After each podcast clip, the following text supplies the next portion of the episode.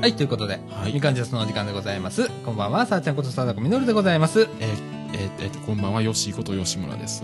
はい、ということで、はいえっ、と、本日はですね、9月の6日土曜日、はい時刻の方は20時49分という時間でございます。はいえっ、と、今日も雨、雨ですね。えー、夕方にまってドッカーンと降りまして、もう何週連続かわからないぐらい雨降ってます。本当だね。うん。いやいやいやいやいや、なんかあのー北近畿の方、はい。ね、あのー近畿の北部、えらいまたね、雨が降って。なんか最近繰り返して多いですね。そうだね。うんまあ今回は綾部市がね、えっ、と、市内全域に避難勧告が出たりだ昨と日かか。おとついもありましたもんね。ね、福知山あたりで。そうだね。。なんか、ねうん。な狙われてるの？狙われてるやっんかな？ぱ地形的なものもあるのかもしれないですけれども、なんかね、高気圧と低気圧のうね、んなんか、なんかね、山と、になんか風がぶつかるみたいな。うん、なんかあんだろうね。地形的にね。うん。で、ピーカンだったりとか、なんか変な天気だけどね。まあ、ちょっとは涼しくはなりましたが、はい。えーやっぱりムシムシとか相変わらずね、はいしましてね。えーなかなかこう、秋っていう感じにはうんまだまだならないのかな。それから、えっ、と、ね、台風シーズンもまだ続きますからね、当分の間はね。ええあの、雨、皆さん、あの、引き続きご注意くださいませ。えっ、と、この流れなんですが、えっ、と、大阪88万人訓練が、えー9月5日金曜日、えーこの収録の前日ですね、行われまして、えっ、と、メール来ましたね。来ましたね。はい。えっ、と、予告通りですね、えっ、と、緊急速報メールが、えー10時、1時3分、大阪府から配信をされましたということで、えっ、と、茨城市では11時15分に、えっ、と、緊急速報メールの2通目が、はい。えー来てまして、えー大阪府からのメールの方では、えっ、と、南海トラフ地震を想定したはい。速報でしたね。えーで、茨城からあー配信された方はですね、市内の、えー火事という、あ、えーことでしたね。はい。いい想定だと思います、そうですね。はい。うんで、あのー訓練放送だったんですけれども、これがね、あの、予定では、えっ、と、11時ちょうどにですね、野外拡声器による放送があるということだったんですけれども、ちょっと若干遅れました。増えたんですね。えっ、と、7分ぐらいだったと思います。うん11時7分ぐらいに、えー訓練放送がありました。えー以前より、うん。えっ、と、ちょっと聞きやすくなってました。ああ、そうなんですか。はい。前のあのー本番みたいなね、感じであった時、数週間前ですけれども、はいあった時には平文で読んでたのが、うん細切れに読んでましたね。はい。えー聞き取れました。うんなんとか。えっ、と、やっぱりあの、都市部は都市部で、えっ、と、ビルに反射して、はい。えー聞き取れなかったりするんですけれどもね、あの山間部とは違ってこう山に反射するのとビルに反射するのではちょっと聞こえ方がまた違って、えー、とまた課題が残っているなと思いますけれども、えー前より随分、えー聞き取りやすかったです。はい。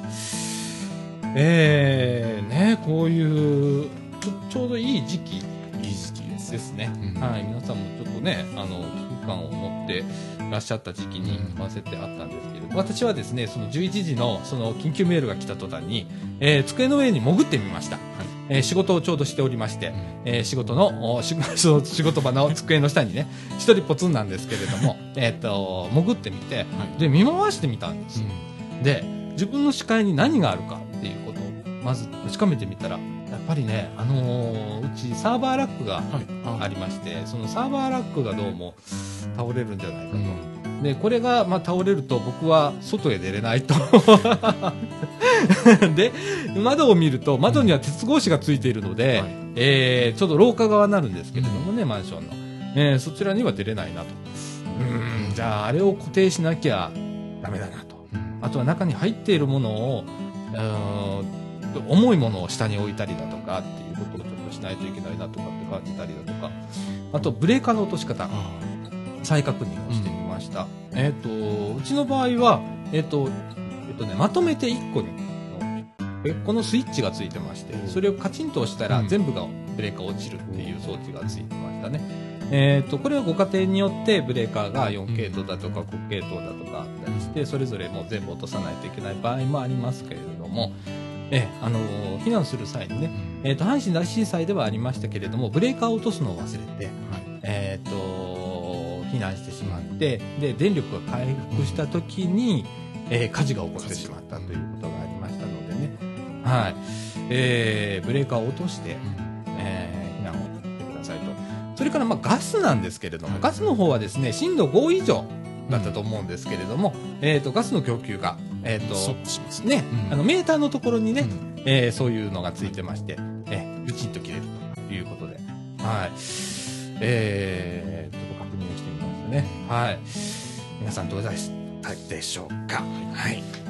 えー、その感じでね、もう、えー、9月入りまして、はいやー、早いな あっという間。い。うん。ね。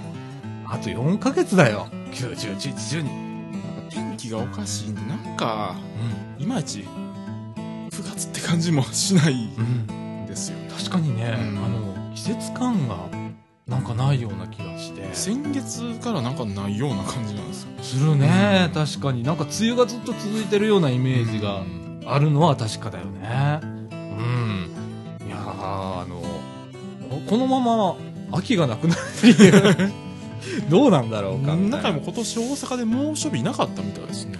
らしいね、いやなんかそ初っ端の辺はうん。結構僕は暑い暑いって多分この放送でも言ってたと思うんですけれど、それでもそうでもなかったないかったみたいで、21年ぶりかなんかあったみたいです。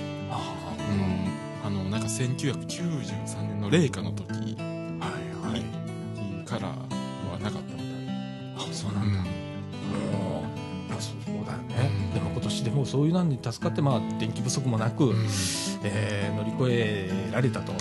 えーいうことでねあのー来年また 暑い時期が来たら電気ないぞ電気ないぞみたいな時期が来ますけれどもね、はい。今年は本当にそういうこともなくねあの1日2日なんかやばいぞって言ってた時あの日があったりね、うん。あの電気の容量がやばいぞみたいな感じのこと言ってた日があったと思うんですけどそれ以外は全くなかった。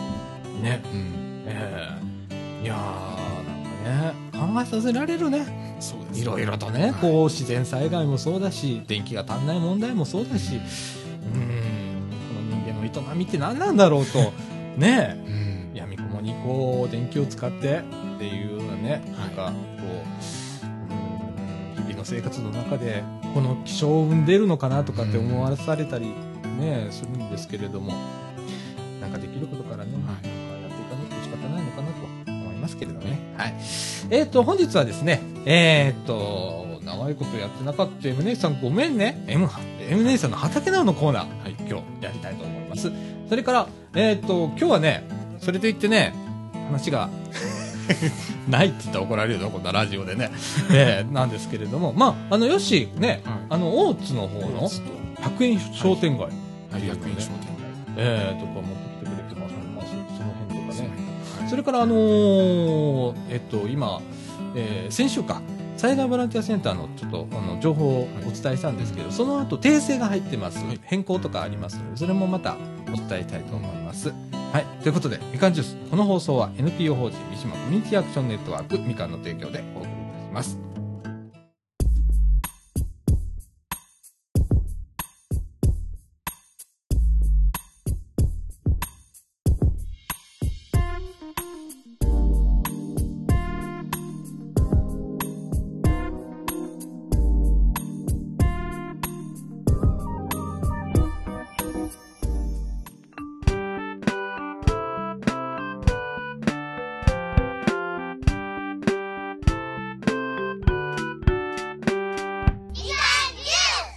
ということで、はい。中枠1のお時間でございます。中枠1ではですね、うん M 姉さんの畑直のコーナー、久々ですね。そうですね。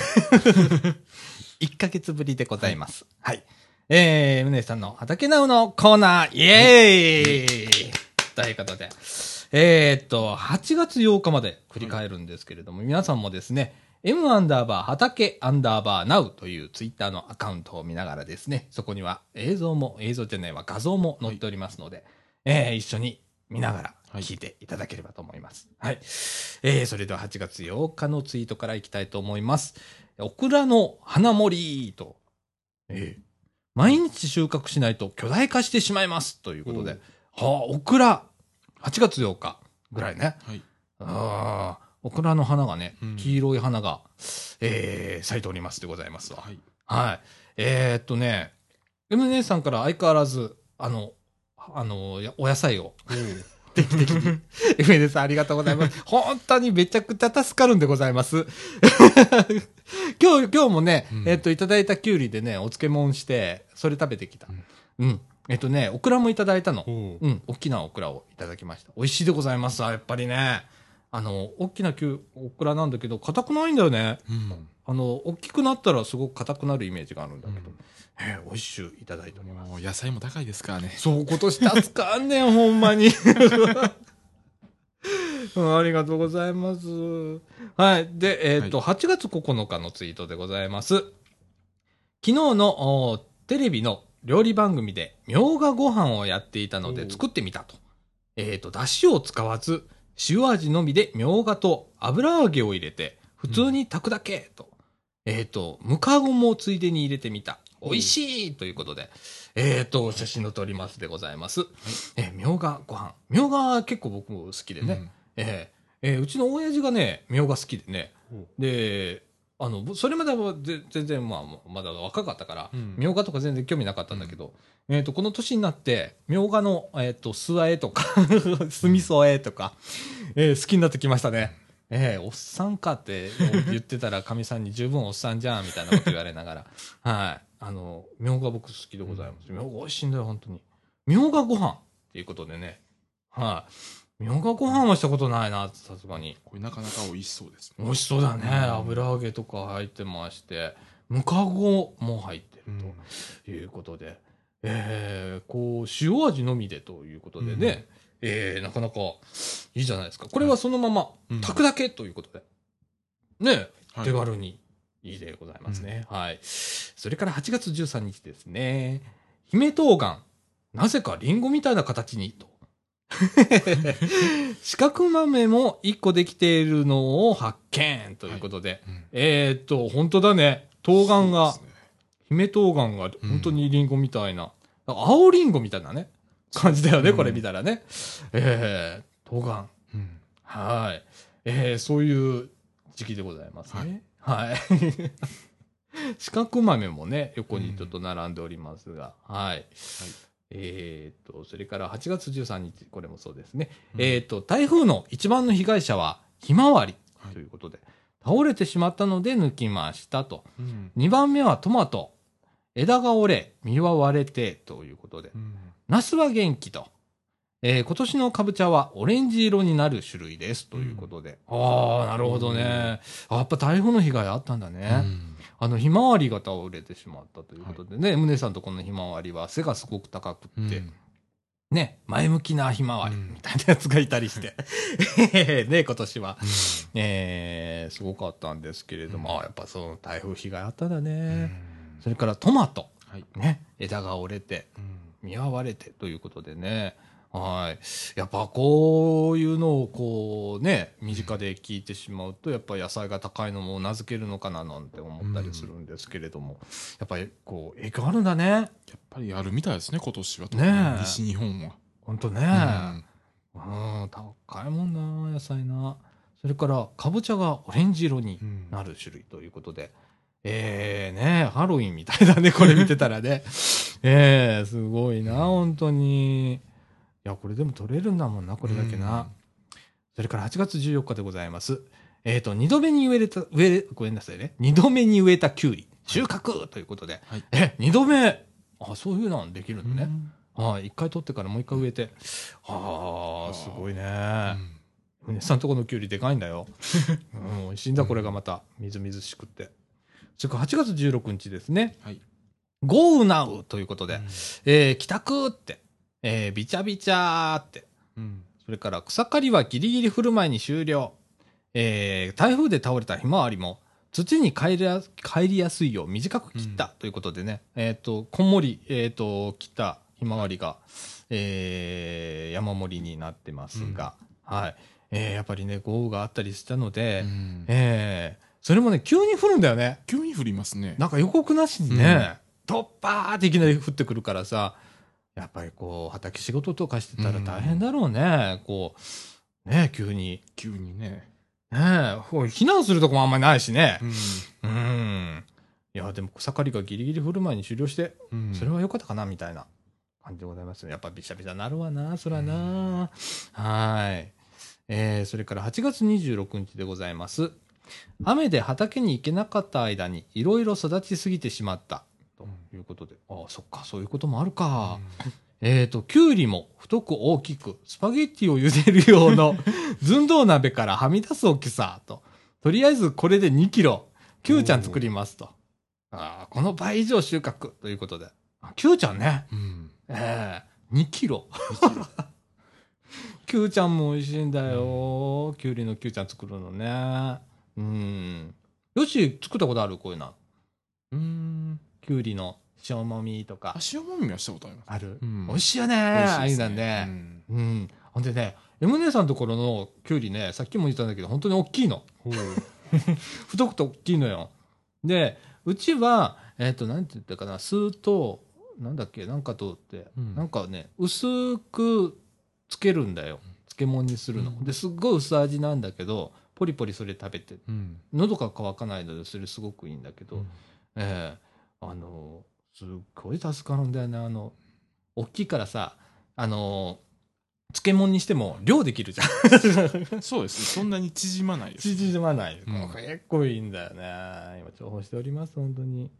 えー、それから8月の26日でございます。うんこちらは巨大オクラということで、さっきのキュウリと比べてみました。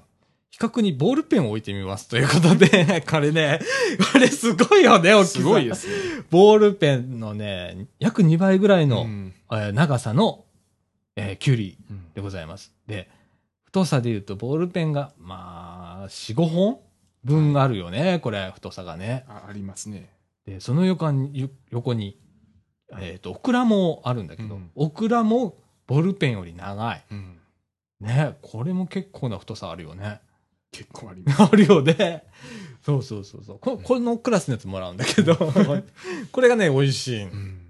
多いんだよ、これ。でも、すっごいでっかいよね。えー、それからですね、はい8月の28日でございます。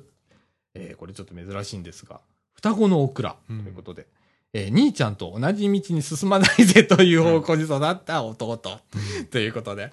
えーっと、これねう、ん。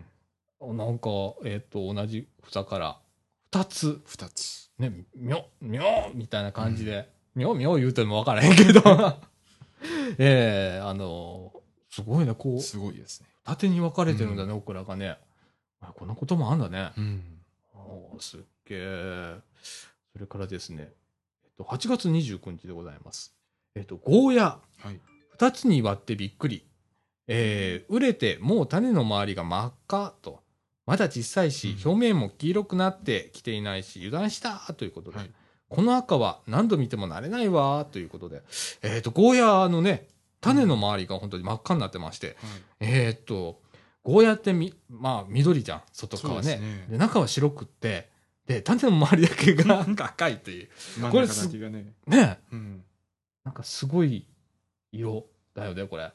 確かになんか、ん？とかって、食べ物？これみたいな感じに見えるよね。これ、M 姉さん食べれるのかね、これ。ねえ、赤くなっても。うん。わすごいね。えっ、と、それから8月29日ですね、同じ。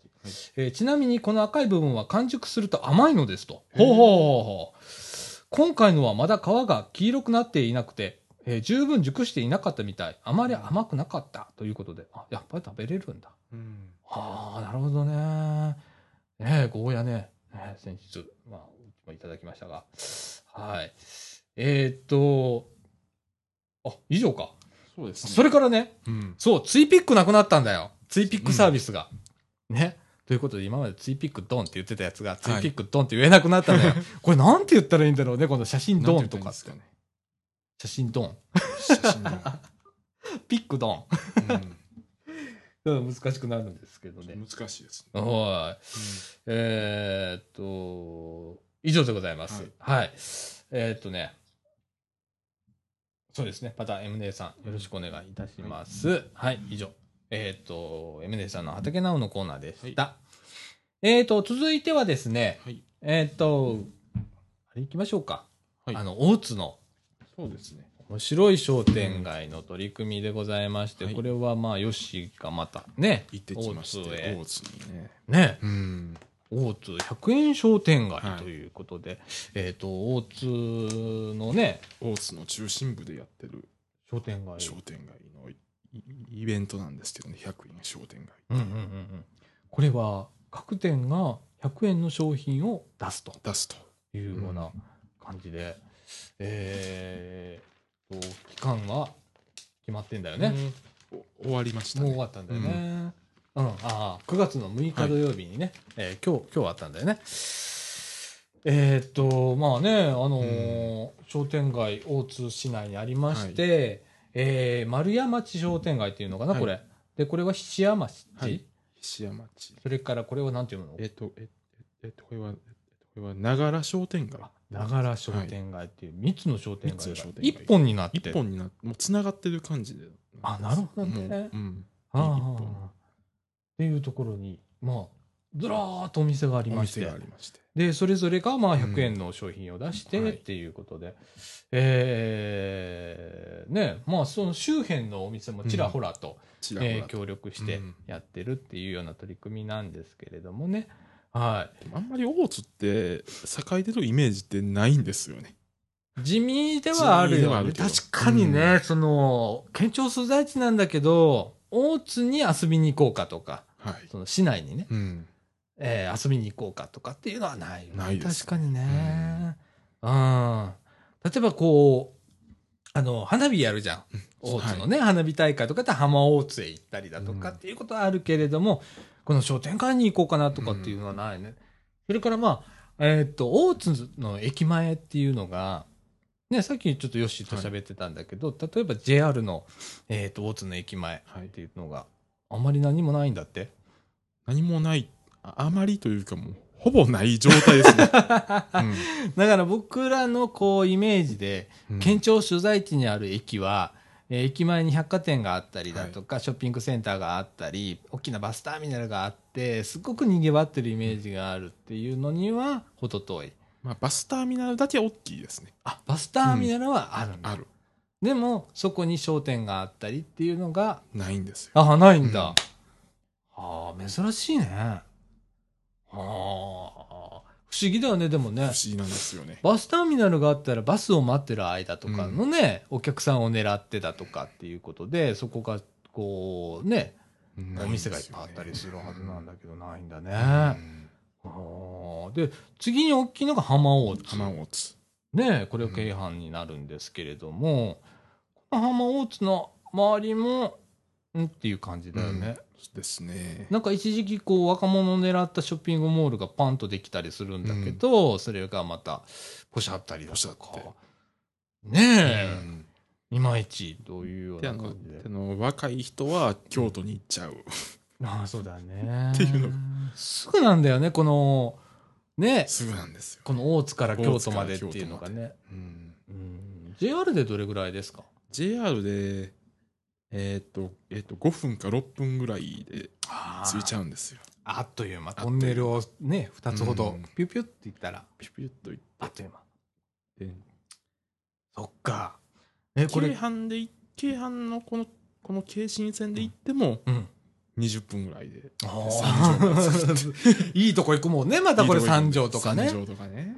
そうか、きついなあだから JR で行ったら、ちょうどこう、ね、京都駅の JR 京都伊勢丹だとか、そういうようなところに行けたり。京阪に乗ったら三条の方へ、繁華街へボンと行けたり。もうこれは痛いなあ。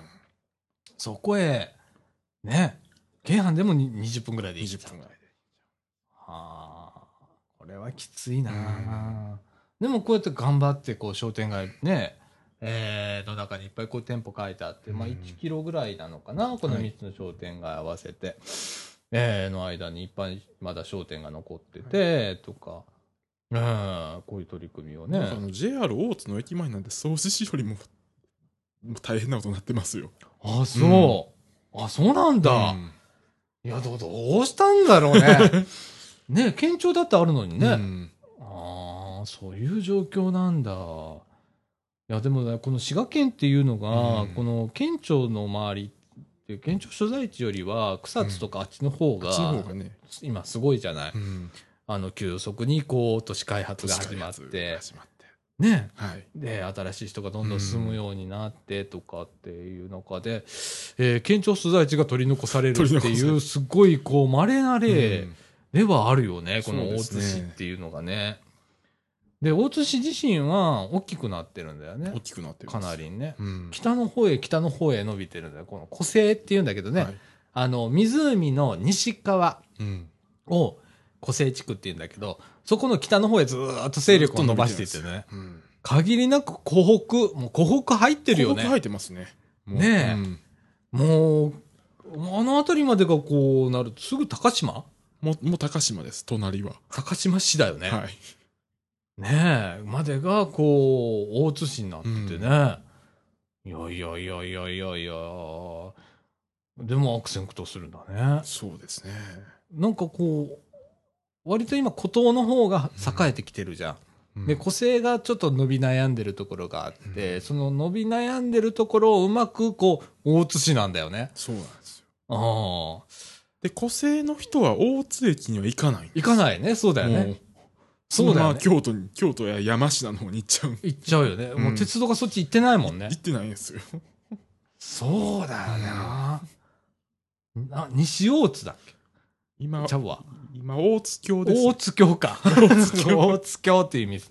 はいね、湖西線ではねええ駅になりましたけれどもう。んいやー、でこれね、どこもこう、いろいろこう頑張ってね、うん。こう取り組みをやって、えっ、と、商工会議所さんだとか、それから、まあ、えっ、と、電鉄会社さんだとか、それから、まあ、汽船をね、この、えっ、と、ミシガンだっけ、ね、はい、ミミシシガン。を運営してる会社だとか、えっ、と、これ、大学も入ってるね、龍谷大学とかね、うんあと KBS 京都とかね、いろんなところがこう協賛して、こうイベントをやってるという、ええ面白い取り組みなんですけれどもね、あとなんかスタンプコーナーでスタンプを6個集めて素敵な景品が当たる抽選会に参加しようとかね、うんえーこそういうこともね、スタンプラリーとか絡ましながら、うんえーやっている取り組みでございます。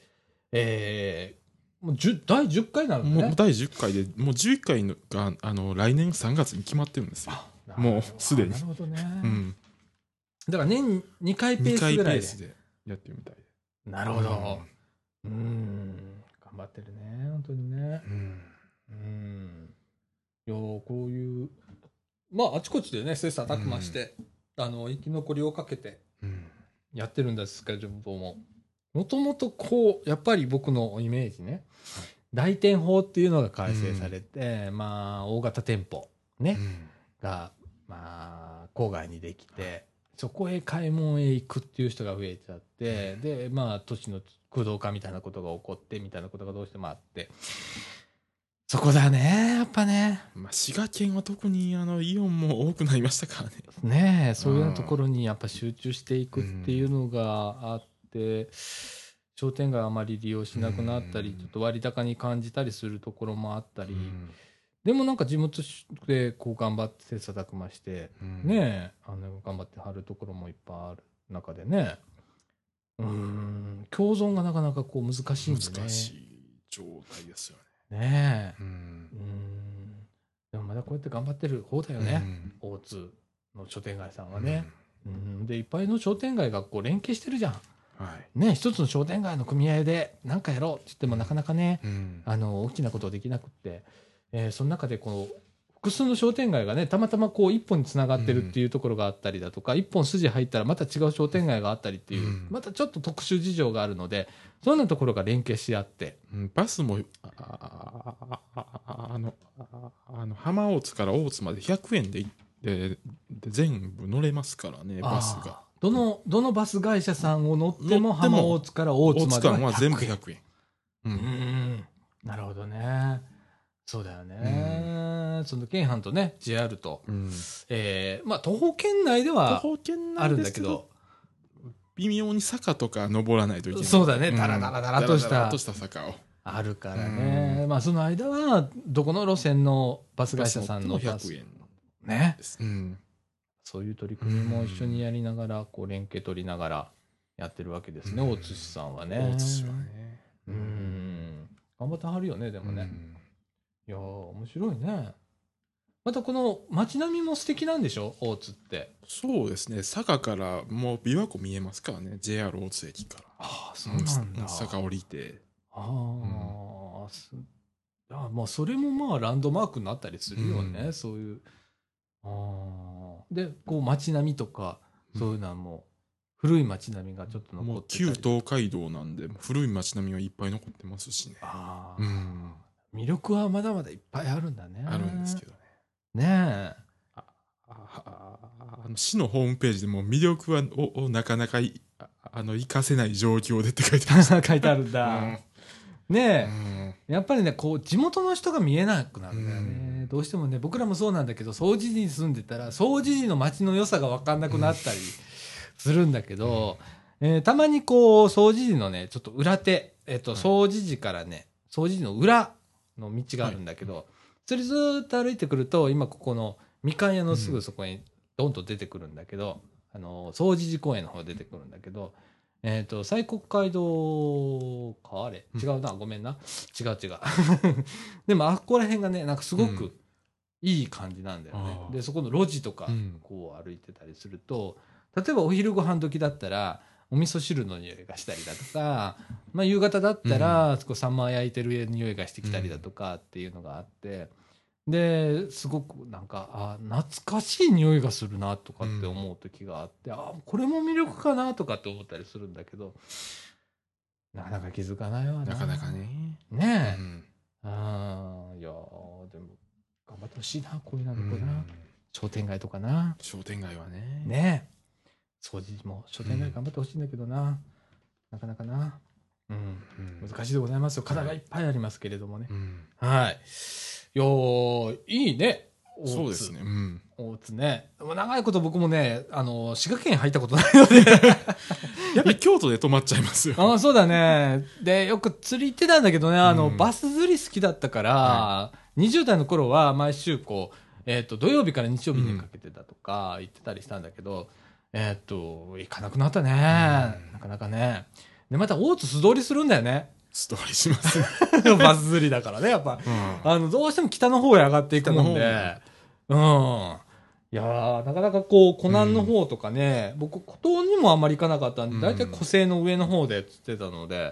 もう個性も半分以上大津市ですからねそうだね、今や、そうだったよな。そう考えたら広いよな。皆さん、あのうん、地図でね、一はい回、あの、滋賀県を見ていただいて、大津市ってどれだけ広いかっどれだけて広いかっていういうことをね、ちょっと見ていただければわかるんです。かなり広いのでね。かなり広いですよびっくりしますよね。あの、そうだな。僕が近年びっくりしたのは、和歌山県の田辺市。はいもうかなりでかいんだよね。なんか田辺市は全国でもでかい部類です部類だからね。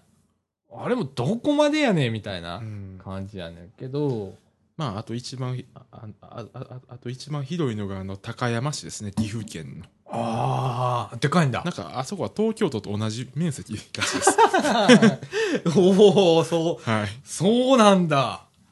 いやいや、日本にはね、そういうところがいっぱいありますのでね。合併でね。町村合併ってすごいよな。すごいですねすごいもん生み出したよな。うんいや、ほんと。もう市町村分かりませんもんどこの市町村なのわからへん。うん地名聞いてもわからへん時あるもん。なあ。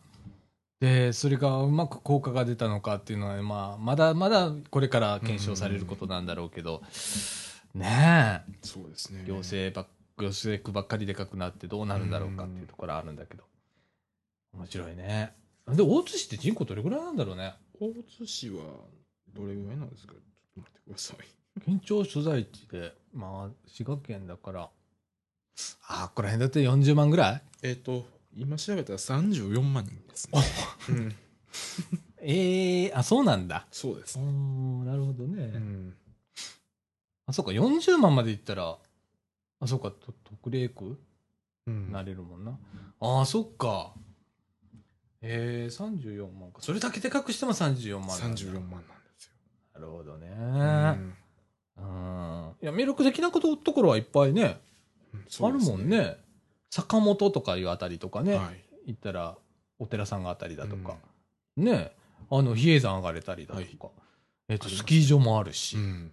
ね、平の方行ったら。もう平とか舞妓とか近江舞妓の方も全部大津市ですからね。今ねだったら本当にね、うんいや年がら年中遊ぶとこ年がらある。年中ありますもんね。ね、うん。海水浴場じゃないけど、湖水浴場もあるしね。ありますね。う。うんん。いやー魅力的なとこなんですけれどもね。うんはい。いや、また、あの、ね、あちこちそうですね教えてください。またこれ、これ、これもね、これもう一個ね。これちょっと後半に行きましょうか。はい後半ですね。はい。はい。えーっと、今度はね、和歌山のディスティネーションキャンペーンガイドブック、ちょっとお伝えしたいと思います。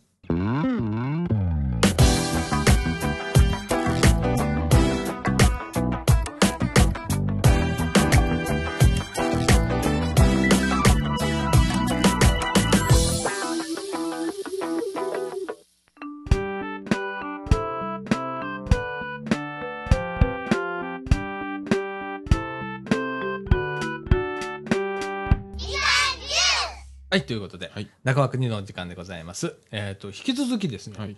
今度はですね、和歌山のディスティネーションキャンペーンガイドブックっていうのを、はいよしもともらってきてくれてます。これは最近 JR が、ああの、今月から、あキャンペーンをするので、そうだね、うんディスティネーションキャンペーンっていうのは、まあ、はい観光キャンペーンだよね。観光キャンペーン。はい。で、このシーズンはですね、和歌山ということで、えっ、と、いつも、いつからいつまでなのかというと、9月の14日から12月の13日までがディスティネーションだよね、今回。そうですえー、和歌山でございます。はい。えっ、と、まあ、このラジオ、和歌山、和歌山って俺言っちゃってるからさ、またかと思われるからさ、困るんだけど、これたまたまだからね。今日はたまたまですね たまたまだよ。ええあのーまあ、県内全域で、えーっと、観光キャンペーンをやっております。えーっと、これに載ってるのはね、まあ、こんな魅力的なとこがいっぱいありますぜ、ということが載ってたりだとかするんですけれども、えー今回はですね、まあ、駅の中なんですけれどもね、えーっと、今ですね、えーっと、トレイナート2014、うん。紀ノ国トレイナート2014という、えーのをですね、このディスティネーションキャンペーンに合わせてやっておりまして、これは何かというと、えっ、と、JR 紀ノ国線は、規制を、えー紀伊半島の海岸沿いを走る、眺望抜群な、うんあー路線だと。えっ、と、紀南エリアのみなべ新宮館で開催されるのが、列車とアートを融合させた、えー紀ノ国トレイナートだと。えっ、と、制作は4月からスタートし、えー、紀伊新庄駅に第一弾となる、これ、ね、えっと、お名前がね、読めないのですが、なんたら、きみさんかな？ごめんなさいね、読めません。のお作品が描かれた、県内外の約20人のアーティストたちが、えー各駅に個性あふれる作品を順次展開ということで、えっ、と、白浜駅もね、えっ、と、和田聡子さんという方が、うん。青空ペンギン写真館ということでね、えーパネルがね、ホームに置いてあるんです。ちょうどですね、このホームはですね、白浜駅のですね、えっ、と、到着、大阪方面から到着するホームですね。うんえーここのど真ん中あたりにですね、ペンギンさんが立っております、今はい。えーなかなかこう、アーティスティックな ペンギンさんでございますが、えー巨大パネルでございます。ここに、うんまあ、あの、お子さんとかね、一緒に立って、うんえー記念写真が撮れたりするわけですけれども。あと、えっ、と、田辺ですね、紀伊新庄駅というところは、こうホームに壁画が書いてありまして、レンコン版プロジェクトということで、えっ、と、影絵のように浮かび上がった子供たちが楽しげというような絵が書いてあるんですけれども、うん。この特徴はですね、チョークで加筆できる遊び心もということで、ええチョークが置いてあるのかな？で、またそこにね、うん。書き加えることもできますせというようなことがあったりだとか、あとは、みなべ駅。えー、古戦橋引き画ということで、古戦橋にですね、えーっと、ここれはですね、トレーナーとのこのイベントにね、参加している全アーティストによる作品が古戦橋の壁をなが並べるということで、いろんな作品が並んでおるとかね。えーと、あとは太一町ですね。うん。えー、太一駅。こちらの方ではイルカがつなぐアートの輪ということで、クジラ、イルカと縁が深い、えー、太一町では、えっ、と、中西静香さんうん。と溝畑秀明さんかな？うん。のお地域の子供たちをつなぐイルカのアートが出,、ま、出迎えてくれますということで、はい。このイルカもなんかね、うん。これ絵じゃないね、立体的なアートだよね。うん。うん、とか、あと上富田の阿蘇駅。こちらはね、ちょっとね、面白いんですけれどもね、そして朝が来るという題名でですね、駅舎から見えるフラッグアートということで、えーと、阿蘇っていう駅がありましてね、朝、朝にね、来る。うん。だから、そして朝が来るっていうことになってるんで、うん阿蘇っていうんですけれどもね。阿蘇の名にちなんだ作品が、阿蘇駅構内や近隣の、えー、田園地に登場ということで。はい。田園のね、畑のど真ん中にね、えーっ、と、これ看板だと思ったら布なんだね。うん。えーフラッグアートになってうんてね。えーなんかそういうのがこう見えるわけですね。えーだから駅とかね、通過するとこうんろ、でこう見れるようになってたりするわけですけれども。面白い、こういうね、えー取り組みをやっておったりだとか、あと、まあ、デザイン電車プロジェクトとかね。はい。はい。紀ノ国線の車体デザインをもとに、デザイナーのお方がですね、うん車体デザイン、車体を再デザインする。はあ、なんかそういう電車が走るの？うん。みたいですね。ねえー、とかですね、あと特別列車が出ると。はいあの、トワイライトエクスプレスの車両が、はい。えーと、連日ですね、えーと、結構な日走るんだね。結構走るみたい9ですね。月中旬から11月中旬にかけてですね、えー、大阪新宮間、うん紀伊勝浦和和歌山間を走るということでございます。えー、これ珍しいよね。珍しいですね。ねえ。えーと、もうこれほとんど売り切れなんだね。もう、ほとんど売り切りみたいですね。人気あるもんねなんか。10万近いプランもあるみたいですけど。そういうあ、のそうなんだ。うん。へえ。ねなんか団体、団体臨時列車やから、なツアーなんだろうね、きっとね。なんか敦賀からずっと、うんあの琵琶湖行って大阪駅行ってからうん。そっからずっとああのああの大阪じゃない新大阪行ってから、はいはいそっはい。からあの環状線に入ってからはいはい。天王寺から阪和線行ってうん。そっちからそっから和歌山方面に行くみたいですねへえ。なんかすごいね。すごいですね今回ね。そっうん。からそっから新宮まですごいね。うんはい。面白いね、こういうのうね。んそれからですね、ハローキティ和歌山号ということで、まあ、ハローキティのね、絵柄を、おが書いてあるうん。列車なんですけれども、このラッピング列車がですね、えー、とこのキャンペーン期間中に新宮串本間を1日に往復走りますとはい。いうことでございます。まあ、このね、車両は、まあ、あの、えっ、と、ディーゼルなんですけれども、えっ、と、なんだ、なんだっけ、えっ、と、ディーゼルで発電して電車、電気で動くんだっけ？そうです。ね、うんっていうちょっとあの新しい機構の、えー電車でございます。はい。えーこれね、かわいいね。ハローキティの映画ね、うんありましてね、それが新宮串本間で、ちょっとまた中途半端な、中途半端な、中途半端って言っちゃった。ね、でもね、なんか1時間弱ぐらい、うんえー乗れます。で、えっ、と、これはですね、えっ、と、1日2往復なんですけれども、2両編成なんですね。うんでかいえっ、と、携帯では快速なんですけれども、全席指定でございます。えー乗車券のほかに座席指定券520円が必要で、ということでございます。はい。えっ、と、5月13日土曜日から12月14日日曜日まで、うんえっ、と、土日祝に限りますが、各2往復でございます。はい。えー、JR 西日本のホームページ見たら、うんえー載ってると思います。とかね、いろいろ。いろいろね。ね。イベントが、イベントがねう、ん。可能されるわけなんですけれどもね。ねはい。ちょうどね、夏とかだったら、まあ、白浜はもう、うんほっといても人が来るんですけれども、その他のね、あの、季節になってくると、この冬になると、まあ、温泉でね、はい。来られるとかってあるんです。その狭間がちょっと弱かったりうん。ね、しますので、えーそういうことも考えてのこの期間だと思うんですけれどもね。はい。あの、あとはね、まあ、名産とかね。名産とか。はい。えーいろんな、梅干しとかね。うん。あと、加藤町の、あの、加藤町というメーカーがあるんですけど、こう醤油とかね。うんはい。これね、あの、湯浅のお醤油なんです加藤町ってね。あのー毎日放送のラジオかなんかにコマーシャルしてて、白浜のお土産には、えー湯浅の醤油って言って、ようわからんこと言ってるからお買い求めはトレトレ市場でとかってやってっから、いつも頭がよくわかんなくなるんだよな。うん、複雑だなとかって思って聞いてるんだけど、ええあの、この醤油美味しいでございますよ。はい。あと、南波焼きとかね。うんあの、南波焼きって何かというと、えっ、と、なん、んーと、これはね、なんていうの？これなんていうの？えっと、なんだろう。難しいな。難しいな。南波焼きってね、うーんとね、難しいな。えっ、と、一回南波焼き調べてください。はいこれけ結構美味しいんです。はい。えっ、とね、田辺名産のね、あ焼きかまぼこなんですけれど、ふわっとしてんの。これ。結構美味しいんですわ。で、あのね、うちはね、あ、これ書いてあるわ。えっと、わさび醤油とかでね、刺身風にして食べたりするんだけど、美味しいんです。はい。とかね、いろいろ載っておりますが、ははいい。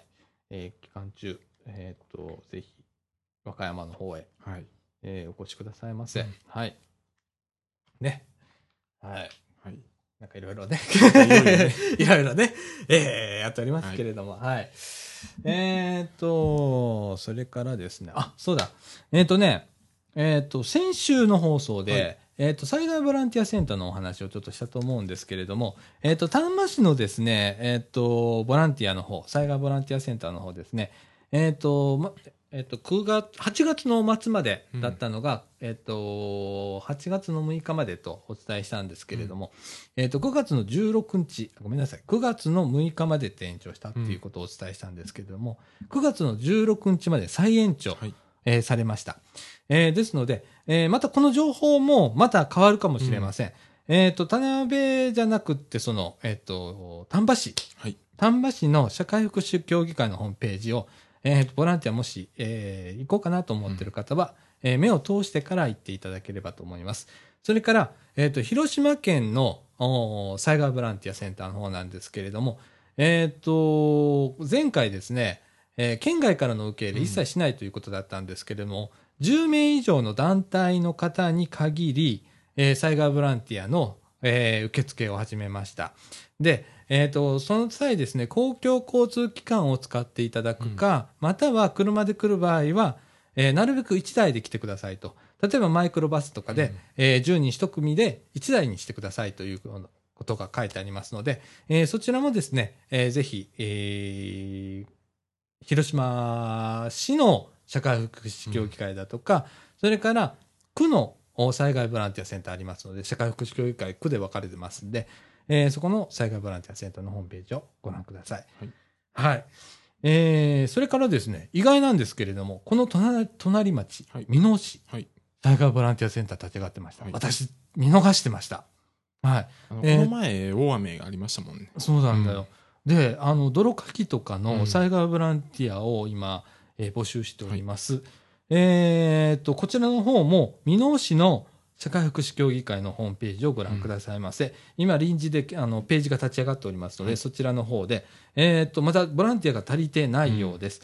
えーこちらの方、全然僕も、あの、ノーマークだったんですね。えーわからなかったので、お伝えできなかったんですけれども、箕面市の方ではい、災害ボランティアセンター立ち上がって、災害ボランティアの方を募集しております。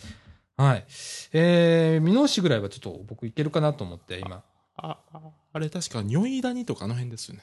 ああ、そっか、うんあの辺あのか。辺ですね。ちょっとね、ここら辺だったらなんかできるかなと思って、はい、思っております。はい。えー、とな、隣ですよ。隣ですよ。隣ですよ。うん一番忘れてました よ。はい。ごめんなさい、本当に。うんはい。えー、ツイッターで情報を得ることができました。ははいい。えー、あの、今ね、社協さん同士がね、うんあの、いろいろこう、あちこち、ボランティア行ったりだとかして、うんはい、あのーいろいろそういう記事を見るんですけれどもね、はい、えーまあ、僕らもね、なんかできることがあればと。まあ、隣町ですから、うんはい、ちょっと僕は、あの、行ってみようかなと思ってます。はい。えー、そんな感じで、えーっと、この後、エンディング行きましょうか。はい。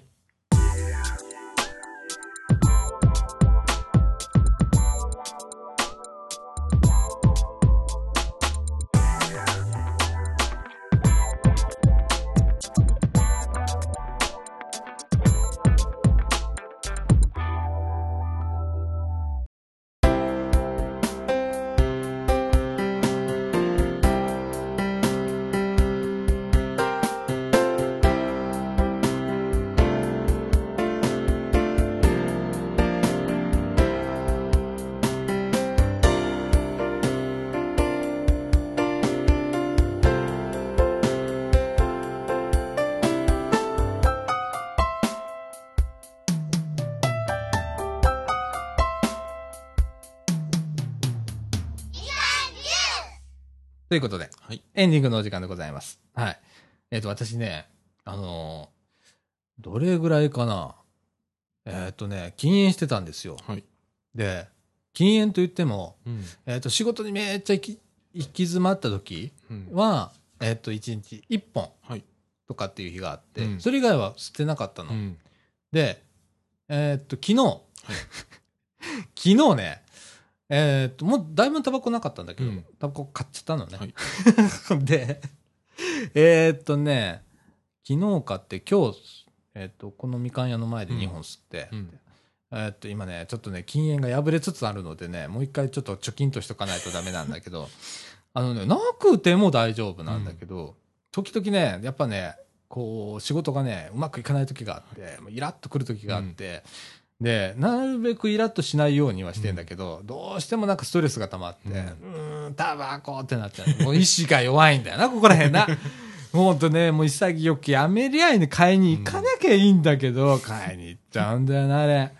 本当にね。で、この間さ、友達がさ、はいあの、フェイスブック上でね、はいえっと、吸ってる人と吸ってない人の肺の違いみたいなうん写真が載ってるからここ見ろみたいな感じで来たわけ。で、見てさ、またがっくりくるわけさ。ね？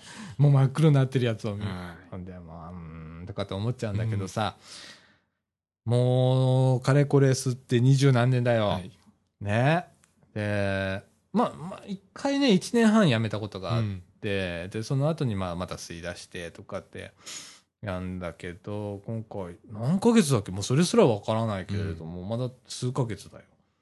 うん。はい。あだ、ダメダメとかと思いながら吸ってんだけど、はいねえ、うんなかなか、なかなかこの一歩がね、この後の最後の一歩がね、とね、ううんん。難しいね。だからね、あの、灰皿をあるじゃん。はい。灰皿をきれいに洗って、他のところに置いてあるのよ。うん。で、今までだったらもう灰、灰をこう、カンカンがあってね、また。バカだから。えー灰皿いっぱいになったらそのカンカン、うん蓋付きなカンカンにパーンと入れて、で、またこう、するんだけど、灰皿も洗ったの今。使わないように。まだ洗わないとダメだよ、みたいな感じにしてあって。ねえ、もう実践心だよ。もうこっから先はね。うーん。あとね、あとはね、ストレスをどのようにして発散するかと。うん。ええどこに向けてこう、うん発散するか。ねえ。ちょっとこう、体を動かすっていうことをずっとこのラジオでしたいって言ってんだけど、なかなかそれもできないし、ねえ、なんかちょっと走るにもさ、ハードルが俺にとっては高すぎて、多分100メーターでめまいするだろうな、みたいな感じなんで、うん。なんかちょっとこう、水中ウォーキングうん。とか、軽めのやつから行って、で、走らないと、みたいな。結構水中ウォーキングも結構きついですよ。らしいね。あ、全身だもんね。全身ですから。そうだよね。そう。あれってどれぐらい歩けるのかなみたいなね、ん。感じするよね。そう、でもなんか、なんかしないと、体なまってっから、うん、だからヨッシーなんかさ、自転車乗ってんじゃん。とかって。すっごい体力あると思うんだ。うん。うん。もう俺、ないからね、体力。ほんと、ヘロヘロになっちゃう。すぐヘロヘロになっちゃうからさ。うん。あとはまあ、こう、精神的にね、こう、自分のこう、ストレスをどういうふうに発散していくかっていう。このラジオもね、うん。まあ、ここれ言ったら怒られるかもしれない。発散の一つだったりするな。うんね、喋ることはい。で、まあ、発散するみたいなところもあったりするんですけれどもね。はい。えっ、と、ね、もうちょっと涼しくなってくると、まあ、運動もしやすくなるかなと。今日は蒸し暑かったですか？らね。今日もし暑かった、もう部屋も暑かってさ、で、もう仕方ないからさ、うんもう夕方ちょっと下雨ダーッと降ったら今度冷たい風が入り出したから、えーっと、扇風機を窓辺に置いて、わーっとこう風入れてたんだけど、ねうん。え。いや、あの、ムシムシもなんかすごいよね。うん。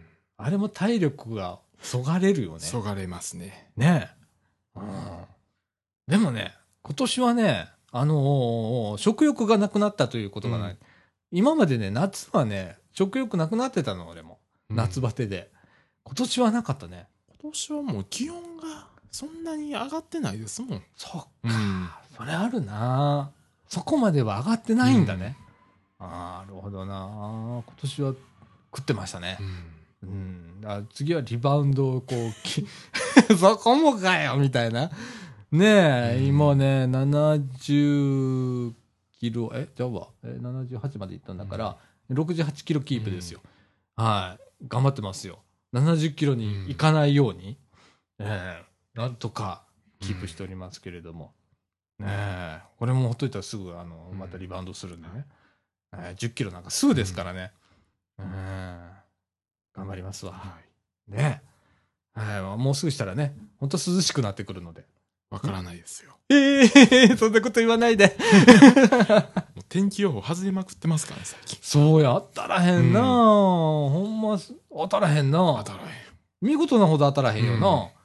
うん、それぐらい難しいんだろうね、今。うんねえあ。スーパーコンピューター使ってやってるんでしょ？スーパーコンピューター使っても難しいですから。難しいな、うんぱそんな人間がね、考えるって、まあ、所詮なんだよ。そうですね。ね。ええだからね、うもう、ん。なんかこう、適応していかないとダメなんだろうね、この。うん気温とかそんなのにね。あーなんかこう、そのうちあれなんじゃない？ヒートシンクみたいなのがこう、人間から出てくんじゃない？進化して。熱を発散するように、パソコンにこうね、ファンがついたりさ、すると思うんだけどね。はい。まあ、そんな感じで、はいえーございます。えっ、と、この後はね、あの、もう、通常通り、うんえー流します。先週2本はい流しましたけれども、えーこの後は当分は通常放送になりますので、はい。またよろしくお願いします。はい。お願いします。ということで、えー今週はこんな感じで。はい。ということで、みかんジュース。この放送は NPO 法人三島コミュニティアクションネットワークみかんの提供でお送りいたしました。今週のお相手はさあちゃんこと貞子みのると。えっと、えっと、よしごと吉村でした。はい。ということで、今週はこの辺で。さよなら。さようなら。